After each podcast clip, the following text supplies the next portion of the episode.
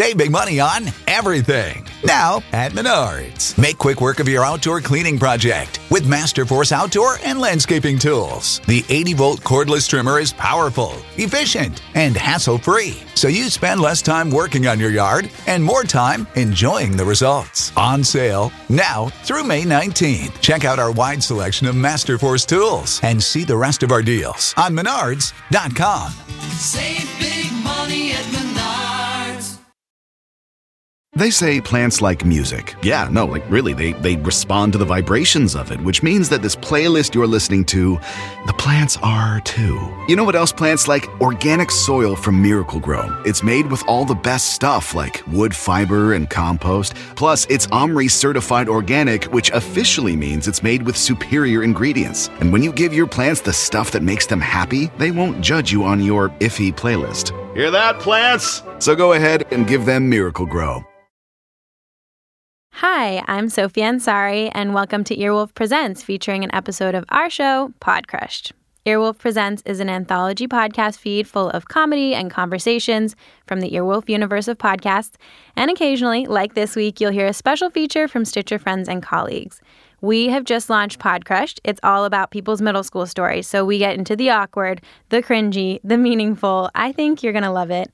This episode features our guest, Drew Barrymore, and it's a great listen because Drew gets into the details of what it's like to be a child actor, but I think her stories prove that the struggle of those years, it's universal. So thanks for tuning in to Earwolf Presents this week. You can follow Podcrushed on Apple Podcasts, SiriusXM, or wherever you enjoy your podcasts. And this guy was like, So what are you going to tell your kids about like how screwed up you were? And first I wanted to like, you know, Level him. Yeah, I, that's did, I really- did. I was that- like, Yeah. I'm going to like get you. How and I'm awful. so rebellious that it, I was just like, oh God damn it. I'm going to keep it together. this guy comes in here with his. Ah!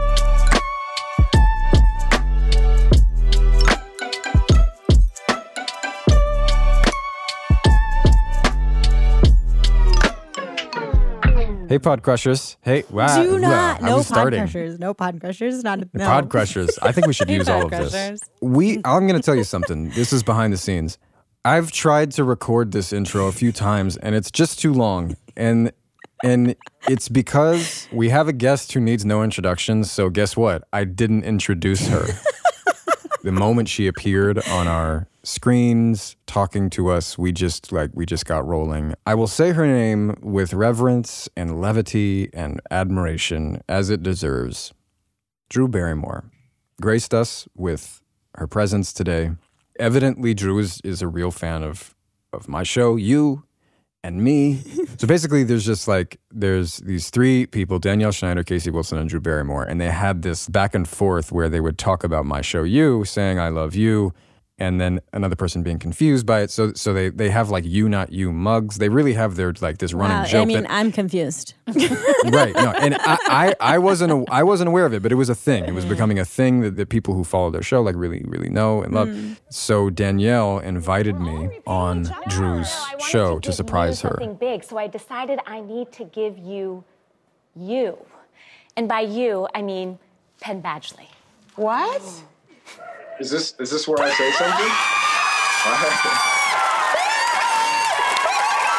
it was like is this real i don't know is this Oh real? Oh yeah. Oh my It god. was so fun. You had told us about it, but I didn't realize how, how intense it was. I wish you would stand outside my window and care about what I was thinking and behaving and feeling, and I just. I know. Hey, kill me dead! I'm sorry. Drew and Casey are like fully in their bodies. Like it's a full body reaction. yeah like i like they were they went upside down for real And I loved it. I feel like it really reminded me of the story that we're going into on this episode. This is one of my favorite stories. I say that about a lot of them, but this really is one of my favorites. It's called The Wallflower, and it's a real life middle school story submitted by a listener and read to us by Penn. sophie's got about 30 favorites But let's roll to this favorite, the wallflower, and after that, we'll chat with Drew. In seventh grade, I transferred from a private Catholic school in Maryland to a public school in an affluent area of Houston.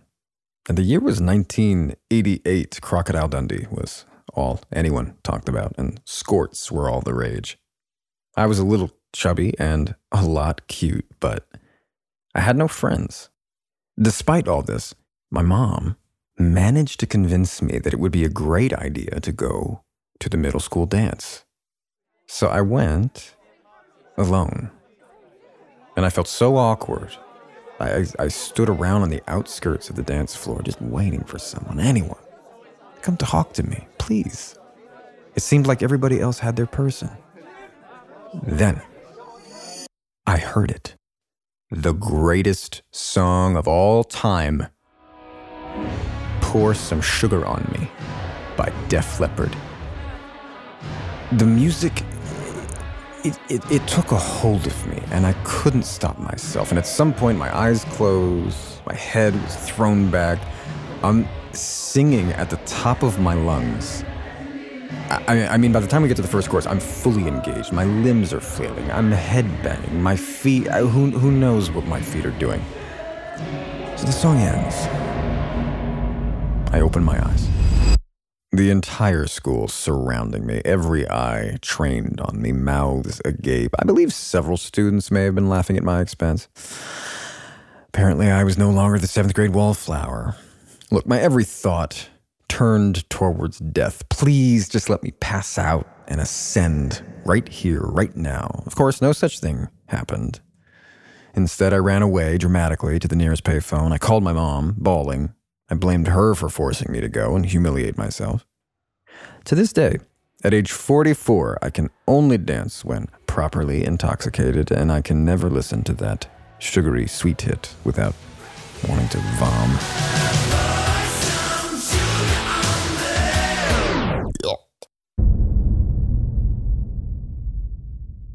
Hello. Drew, Drew, welcome. Hi. Oh my gosh. you just walked off your set, didn't you? You just walked off stage. I would not look like this if I did Right. not just walk You look right off amazing. the set. Wow, Thank we're you. honored. Oh my Thank you for asking me to come on today. Drew, I am truly feeling starstruck. I know you don't know who I am, but we've done many interviews, and this and we're going going to to keep it that way. I'm not going to introduce them. Penn never introduces us. We before you came on, we are like, Penn, can you please introduce us this Drew time? Barrymore. Well, it's it's well documented that I'm not. You know, I'm learning how to be a host, Drew. As I guess you are too, but you. She's killing Yeah, it. you're like killing the game. Oh God, thank you. And it doesn't feel that way at all. but I, I was listening to a clip in preparation for this, you guys, from the story, and I think it's such a secret weapon and recipe of your current show. You is your voice mm, mm-hmm. is so conducive to storytelling. You oh. have a perfect voice to do the narration and the voiceover in the show. And I was just captivated at word one. It's very soothing, your voice. I mm. feel like when life gets really scary, it would be a good thing to tune into your voice. Well, but what do I do? What yeah. about when, what about when your life gets scary? what about me? I don't know if you're going to be able to do it for yourself, but That's- you will do it for everybody else. That's very very kind. Penn's wife, Domino, is maybe the only person who has like a, a sweeter, more mellifluous voice than Penn. You know, she really does. I actually. agree. It's very mellifluous. One of my favorite words ever. Right? I love you. God, sexy. I, say- I, the dictionary is my biggest, um, one of, one of the great loves of, of life. And uh, you had me at mellifluous. Oh, Yeah. thank you. Drew, last night I had my dad over for dinner. This is a bit of a non sequitur, but he we've interviewed several guests and and all amazing. There hasn't been like a dud in the bunch, but I told him we were interviewing you. And he started crying and he was like, I'm so happy for you. Like Drew Barrymore, she's a national treasure. And he hasn't reacted like that to anyone. It was like the sweetest reaction. And then I started crying and I was like, Yeah, like I'm gonna interview Drew Barrymore. So just wanted to say that because it was so sincere. And What's your dad's name? his name is Tommy Kavelin. Hi, Tommy. He's gonna Oh. die. He's gonna die. He's, I know he's gonna He's love gonna that. die. He's gonna weep. oh my god that it's funny okay so here is what i went through emotionally when you just told me that story mm. it made me feel very excited and proud to be someone in his eyes that seemed okay. And even as someone who's just hearing about Tommy and his reaction, I'm like, oh, I'm so relieved not to be a hot mess or a sad case or. I, I I'm so relieved that your dad feels that way. Yay! Okay, Drew, we actually we want to get your reactions to this story. So I want to know, do you relate to this girl at all? What were you like as a teenager? Well, when the story ended, I just thought those are the best moments that can happen to somebody. They feel like the worst moments, mm. but they're the moments that inform you of how you're going to treat other people and mm. not make them feel like that and not let them feel like that. Like mm. maybe you're a, a barrier to bad and a conduit to something better. That is the breeding ground of empathy. So I'm sorry that that happened, and I'm so glad that that happened because the end of that story is the beginning of the beauty. the moment where she's on the dance floor and she's just completely lost in it and like her body's flailing. Mm. I mean, even reading that story and, and hearing Penn narrate it, I'm like, savor that moment. That's that. those are the best. Mm. That's flow state. Yeah, yeah, exactly. I think circumstantially, people might have different stories, but I'm convinced so many of the feelings are the same. Mm. Yeah, I really feel the same way. I mean, I do recall maybe telling a story about growing up in Hollywood and passing, and somebody who didn't do that might marvel at the circumstances, and then I say, well, you know, but I, I really do feel like it's it's the same. It's just more extreme. You've for for most of your life, you've been very transparent and vocal about your tribulations growing up mm-hmm. in this industry. Yeah. And you know, I I did not have the extremity of the circumstances you did. but I but I did share in a lot of that. I mean, you know, I was I was emancipated, uh, not legally, but but I didn't need to go to school anymore once I was 13. I had the equivalent of a high school diploma. So I didn't have to work child hours. I didn't have the child labor laws, and I had a lot of, of friends who were in similar boats. Mm-hmm. And so there's just something about growing up in Hollywood that more and more, I mean, I don't know, I'm 35 now and I'm and I'm still really chipping away. I, it's funny because I I'm binging Euphoria right now, and there's so much in that that I relate to, and that mm-hmm. was my experience. That was not the Hollywood side of it. Like at a mm-hmm. certain point, my mom was a single mom. Like we were living in the valley, and I wasn't working, so there weren't like there wasn't really income coming into the house, and hmm.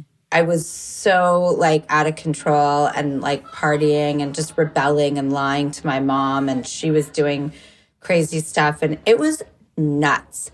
And I- I'm watching Euphoria going, a lot of people are looking at that show as art that they don't relate to. So they're talking about the cinematography. Hmm. I am like, oh, I've been institutionalized. I've been left in those crazy places. I have been on hmm. weird couches at weird people's houses on drugs with like no hope in sight of like hmm. where life is going to the point where you're like, screw it. I've got nothing to lose. I don't even think I'm saying I want to not be on this planet, but I'm just living a, a very bizarre existence and the edge is fun. I'm mm. young, I'm an idiot, I'm invincible, I'm immortal. Screw y'all, I'm doing this.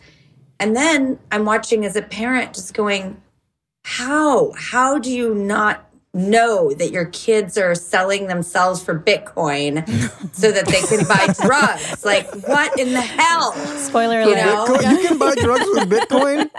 Apparently. That was, that was originally, I think, what Bitcoin was used for. Not just drugs though, right?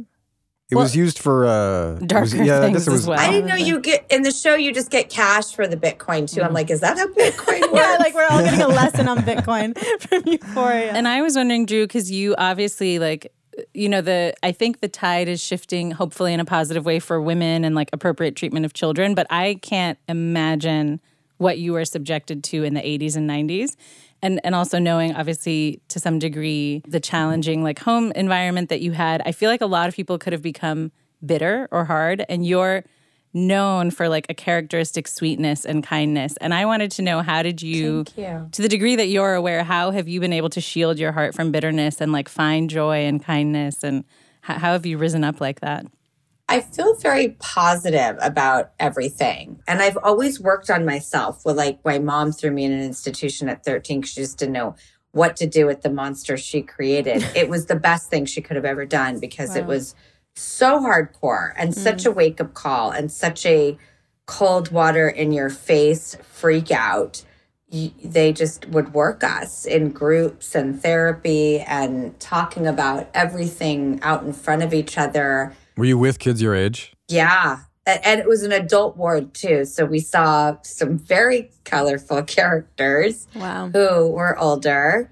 Um, so you kind of knew where you were headed if you didn't get it together. So it Wow. was Oh my great. Goodness. Wow. But yeah, I was with kids and the the institution was very deep in North Valley. So there was no Hollywood, there was no Malibu bullshit patina. It was like yeah, the valley can get really. Yeah, I lived in the valley, and I I lived I lived kind of deep in the valley in the beginning, and yeah, it's, it's not. Hollywood. It's far from No, it. no, no, not at all. All the kids that I was It's like Euphoria Yeah, no, with I'm not less kidding. money. What it's I- isn't Euphoria rich kids or are they? I don't know. I've never seen it. Oh my God, buckle up. It's, I was totally living euphoria. It's shocking. Mm, mm, like, I, there's so much I recognize in my life about that show that I'm just like, oh my God, thank God I survived that. Um, but uh, great cinematography. there, there are some things that like only with my therapist will I share, and things I saw or experienced that I just wouldn't want children to be around or a part of. But a lot of, you know, people will find themselves in like crazy circumstances and have to figure out how to navigate that. That's very universal. The stuff everybody knows about, I think I had too much access to too much stuff, but I really take responsibility for like where and how I handled everything. Like, there wasn't anyone there. So maybe there's no one there to blame also. Hmm. And I screwed it all up, you know? it's like uh, uh, I got all this stuff put in my hands and I blew that shit up, you know? I really did. And but then I was like, the stuff in your hands? Okay, so I, I I hear you. I totally hear you, and I think I- like your I think your perspective is is is like is has a lot of truth to it. It's admirable. You have what I think we could call the human spirit. Like you are resilient. Thank do have a you. you do have a, a light that shines through. It's actually just like kind of joyous to talk to you, which is yeah, which is so which is really to sweet. talk to you. But like, I think it's becoming abundantly clear that that sort of quote unquote privilege and access is not. I mean, what's it a privilege to? Like people just Right. destroying themselves, like that, like mm-hmm. quicker access to to like personal dynamite. Like I don't know. I, I think I I don't think anybody who's gone through it would wish it on anyone.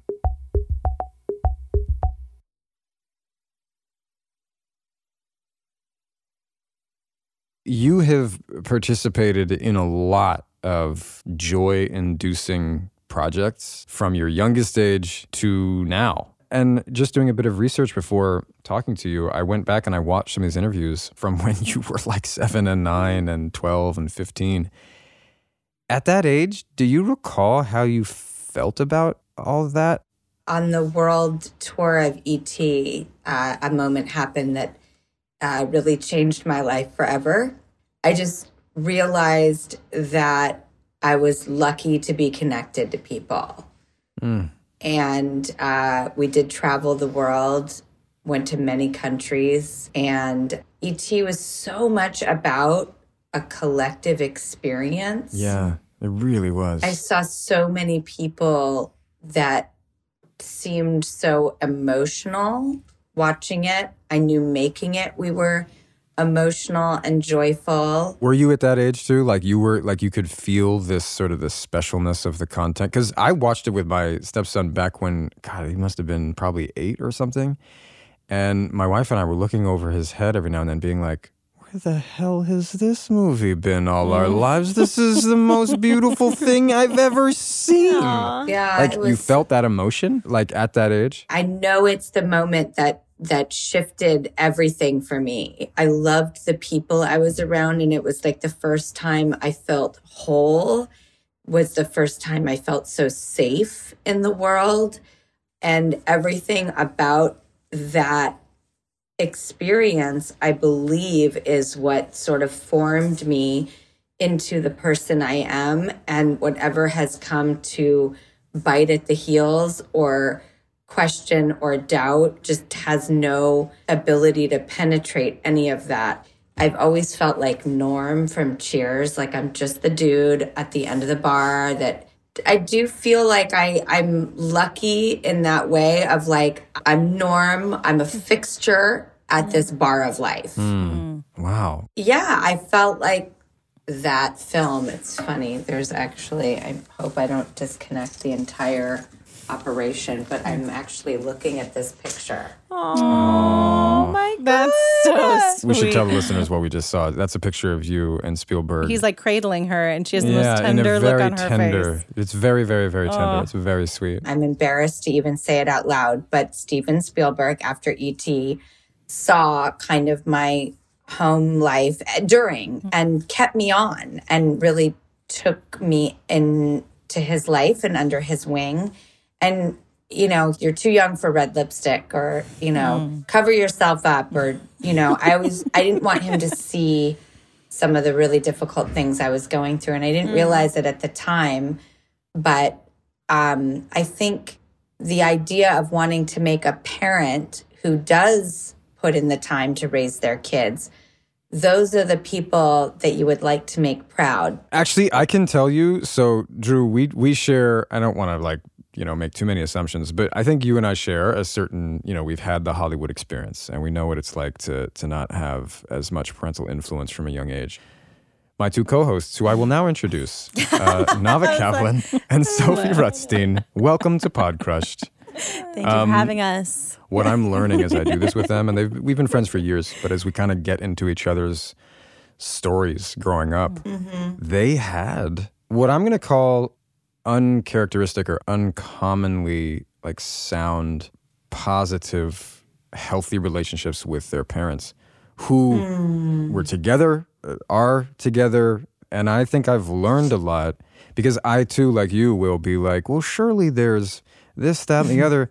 And then just in my conversation with them, I'll realize, wait, I'm doubting um, like the floor that is that is underneath me. Yeah. Yeah, I had and still have a very close relationship with my parents.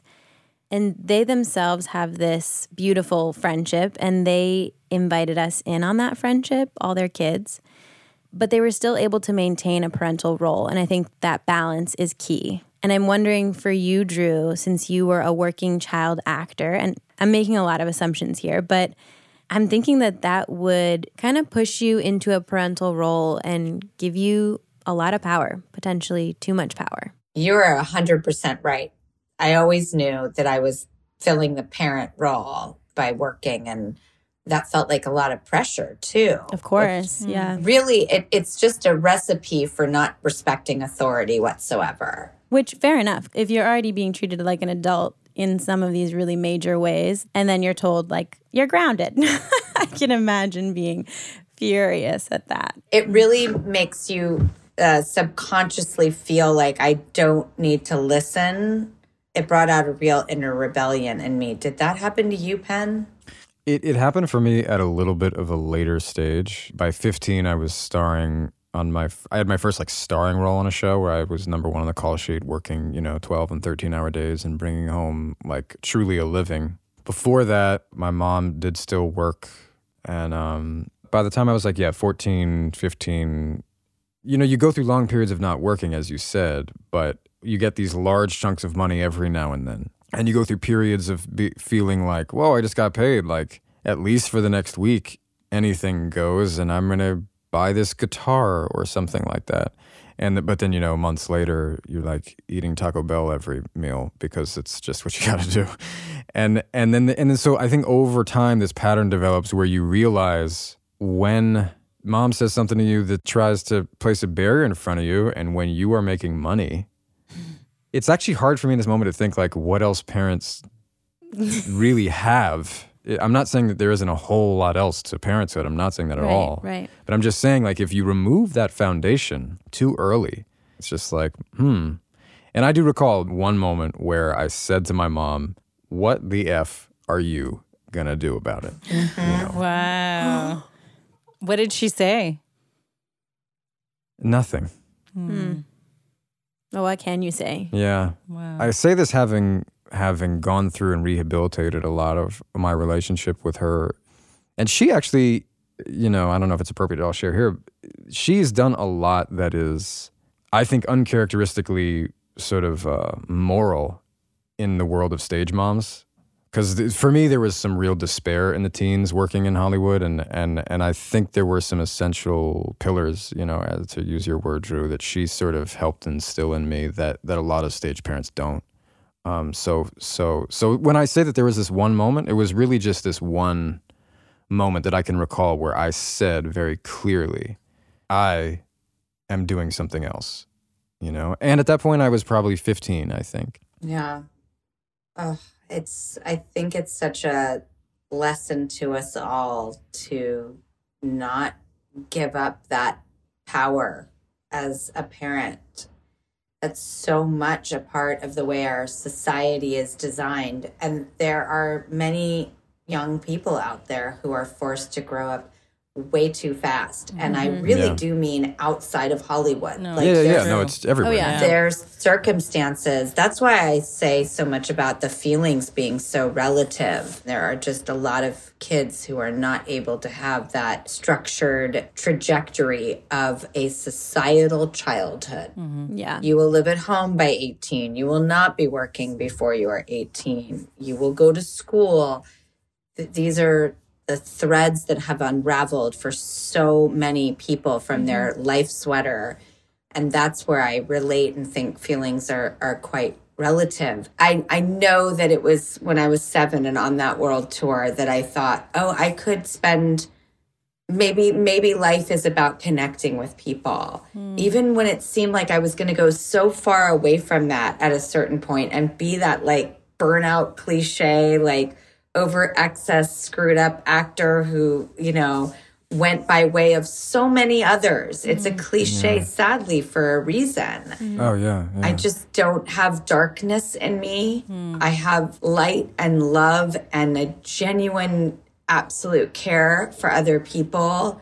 I think my big battle is keeping myself in the mix. I tend to leave myself last to a dangerous degree. Mm-hmm. I don't take as good of care of myself as I should. Whenever I see wellness people, I'm like, oh God, what am I missing? Why don't I care enough to like elongate this carcass to the greatest potential?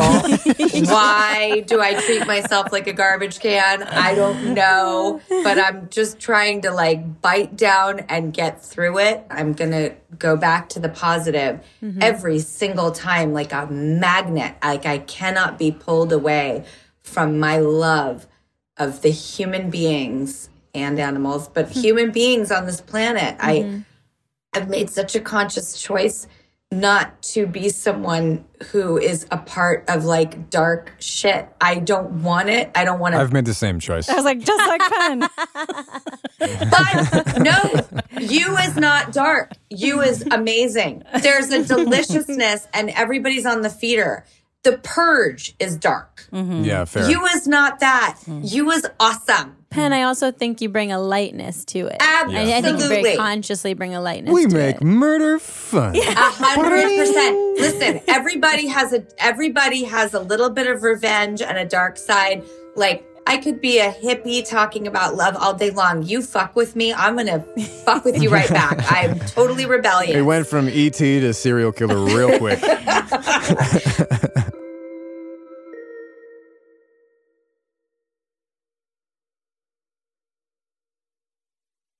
One thing I'm having a revelation about in life is extremes.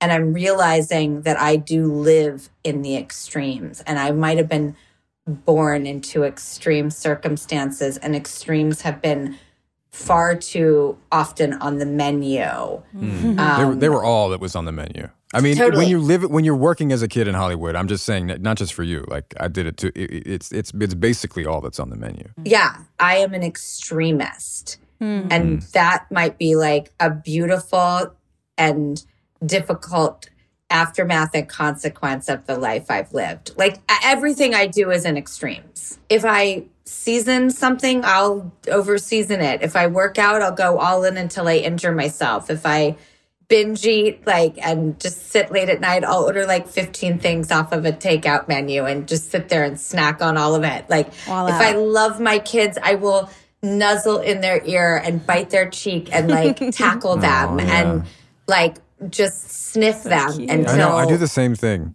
oh that new car smell is Yeah. undeniable.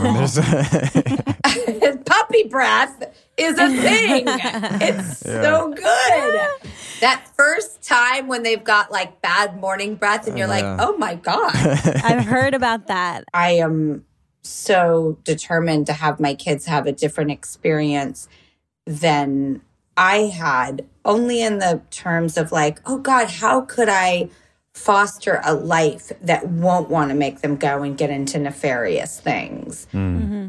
That's pretty much like goal number one. Like they're babies, you want to keep them alive. They're toddlers, you're you're I think you're trying, the parent is trying to stay alive. Nobody talks about how crazy toddler years are, but they're mm. nuts. Woo, I'm in them right now, and in a pandemic too, which is Oh my God. It's it's it's a lot and it's the It is. greatest, but it's mm. one of the trickiest times I think of the parenting journey I've experienced so far. And then you're like, oh my God, it's quickly becomes about behavior and mm, yeah. Um, processing and emotional reaction and all of this much heavier stuff. Mm. And it's a never ending roller coaster of awesomeness.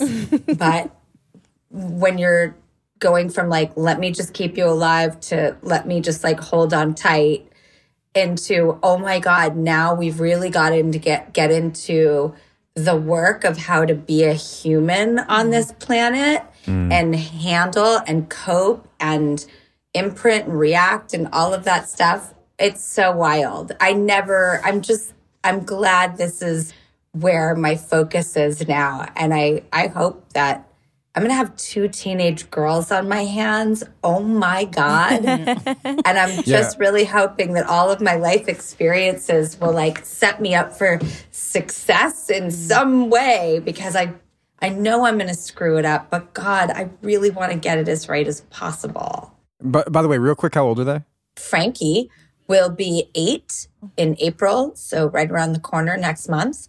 Um, and Olive will be 10 in September. Okay. I I am loving this stage. It's really, really, really great. I'm having so much fun with it. Oh, yeah. 10 is the best. I used to teach fifth grade. And so there were 10 coming in and 11 going out. And I'm obsessed with that age. It's so sweet and funny. And like they're just starting to get the hang of sarcasm. And Yeah. Yes, you would love Olive. She has wicked sarcasm and sense of humor. Do Do you feel like, given your experiences, I mean, it must give you a little bit like anything they they think they want to do is rebel, and you'd be like, "Listen, been there, been there, done that," and and even well documented. You can watch me then. I don't even have to tell Yeah. you now. You can watch me then.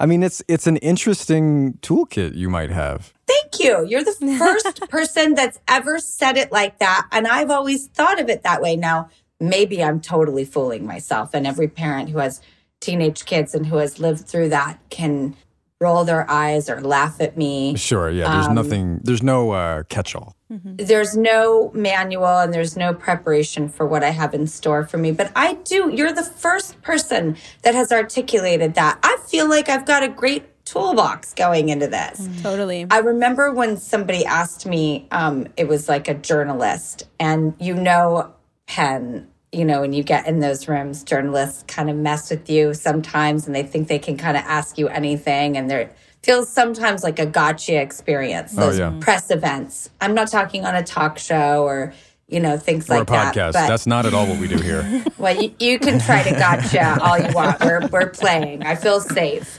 But when you don't know someone and they're going in with kind of like this weird energy and you're like, oh, No, God, yeah. it's one Oh, of yeah. these situations. Mm-hmm. And this guy was like, so what are you going to tell your kids about like how screwed up you were? And first I wanted to like, you know, Level him. Yeah, I, that's did, I really- did. I was that- like, Yeah. I'm gonna like get you. How and awful. I'm so rebellious that it, I was just like, oh god, damn it! I'm gonna keep it together. this guy comes in here with it. ah! and then I was like, Well, first of all, you know what I'm saying to you, and it it is the middle finger in words. A, B. I I I'm going to be very honest with them. Like as far as I'm not going to be giving them tutorials on my life, but if and when they come across something that I'm saying what not to do, I'm going to be like, and that actually is my reasoning because I have tried it and I understand my lessons are not your lessons and you have to live your life. But it's funny, I have tried those things and it made me come full circle and hmm. I just don't that isn't what I what I'm into now and why I'm probably so much more about like health, safety, pillars of appropriateness for you to be good girls is, you know, I, I did get to try a lot of different colors and I found the ones that I love the most. Um, so, you know, I I I do hope to not in an oversharing way, not in a patronizing. I hate being patronized. Oh, I, if you want me to do something, patronize me and I'll go right and do it. Um, but I do hope to just bring a raw, honest vulnerability and a sense of humor and a lack of judgment and a lack of patronizing my kids and just keep it as real as possible and empathetic and understanding. I didn't listen much when I was growing up, but I, I didn't really have that traditional set of parents. And I do have hope and wonder that I could be that for my kids. And then they really will have a different attitude and experience in life. Because I do think when kids have people caring and shaping and being there for all of the good and the tough and everything in between, that has to have an effect. I Oh yeah. don't know Oh, from yeah. experience, but I'm hoping to God it does. It does. Okay, wait, Drew. We know you have to go, but we have one final question. It can take just 30 seconds. If you could go back and say something to Drew at 12, what would you say? I would have said, I know you're not going to listen to this, so I'm not going to bother. Ah. Wow. That's so All right. good. Thank you, Drew. This has been a delight. Thank you, Thank you guys so much for so having lovely. me. Okay, well, thank you. That means so much. It really does. And as the mother of two daughters, I hope that my girls can be sitting on a couch talking about family and parenting and how to be in this world like you guys. You're such Drew. every mother's dream of an example of how their daughters will turn out. So thanks for all the things you said. I will hold them in my heart. Likewise. we recorded it just in case you forget. Thank God.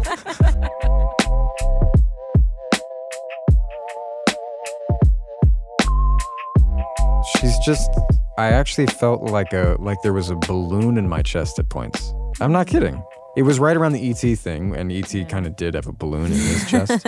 really, really some special quality to that person right there, don't you think? I felt so starstruck at the beginning, and it's the first guest that I've really she felt is that kind way. of a figure in in a lot of people's lives, like millions upon millions of people's lives, you know. I mean, when you say you had a balloon in your chest, that's how I feel too. She's just like lightness and joy. and I And loved her.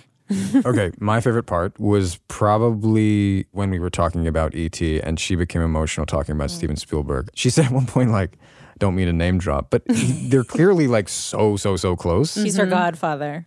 yeah. Right. Yeah. And oh my God. and there's just something about how she's been through the ringer in a sense in the industry, but at the same time, the way she makes me feel specifically about being in the business, quote unquote, that is very encouraging.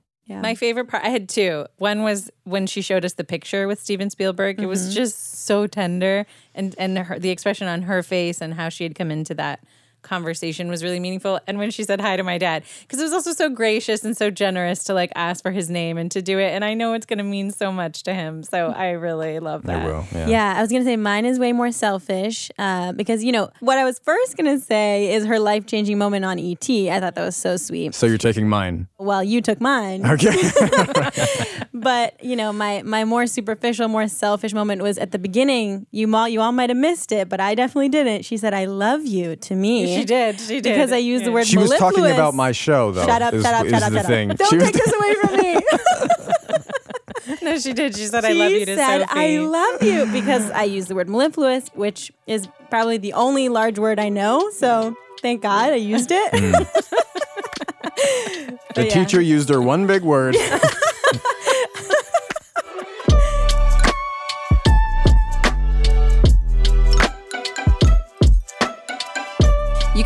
with Drew every day on The Drew Barrymore Show, streaming on CBS, and you can keep up with her on Instagram at Drew Barrymore. Before we go, we wanted to tell you we're hosting a middle school dance themed launch party for Podcrushed in New York City. Yes, you heard that right. Our launch party is a back to middle school dance happening on Thursday, June 2nd in Brooklyn, New York. We'll all be there, dressed to the nines, and dancing to the best songs of the 90s and 2000s. Tickets are available now at podcrushed.com. Go quick before they sell out. That's podcrushed.com. Podcrushed is hosted by Penn Badgley, Nava Kavelin, and Sophie Ansari. Our executive producer is Nora Ritchie from Stitcher. Our lead producer and editor is David Ansari. Our secondary editor is Sharaf and Twistle. Special thanks to Peter Clowney, VP of Content at Stitcher, Eric Eddings, Director of Lifestyle Programming at Stitcher, Jared O'Connell and Brendan Brines for the tech support, and Shruti Marate, who transcribes our tape. Podcrushed was created by Nava Kavelin and is executive produced by Penn Badgley and Nava Kavelin and produced by Sophie Ansari. This podcast is a Ninth Mode production. Be sure to subscribe to Podcrushed. You can find us on Stitcher, the SiriusXM app, Spotify, Apple Podcasts, or wherever you listen. If you'd like to submit a middle school story, go to podcrushed.com and give us every detail. And while you're online, be sure to follow us on socials, or we're telling everyone that your mom still walks you to the bus stop. You don't want that. It's at Podcrushed, spelled how it sounds, and our personals are at Penn Badgley, at Nava, that's Nava with three N's, and at Scribble by Sophie. And we're out. See you next week. She would just walk up to you and go, Are the mirrors on the ceiling when you're doing it to your honey? Oh Whoa. no, Lillian, no, there are not mirrors on the ceiling when I'm doing it to my honey. You paid a quarter for an orgasm. Stitcher. Have you ever spotted McDonald's hot, crispy fries right as they're being scooped into the carton? And time just stands still. Ba-da-ba-ba-ba.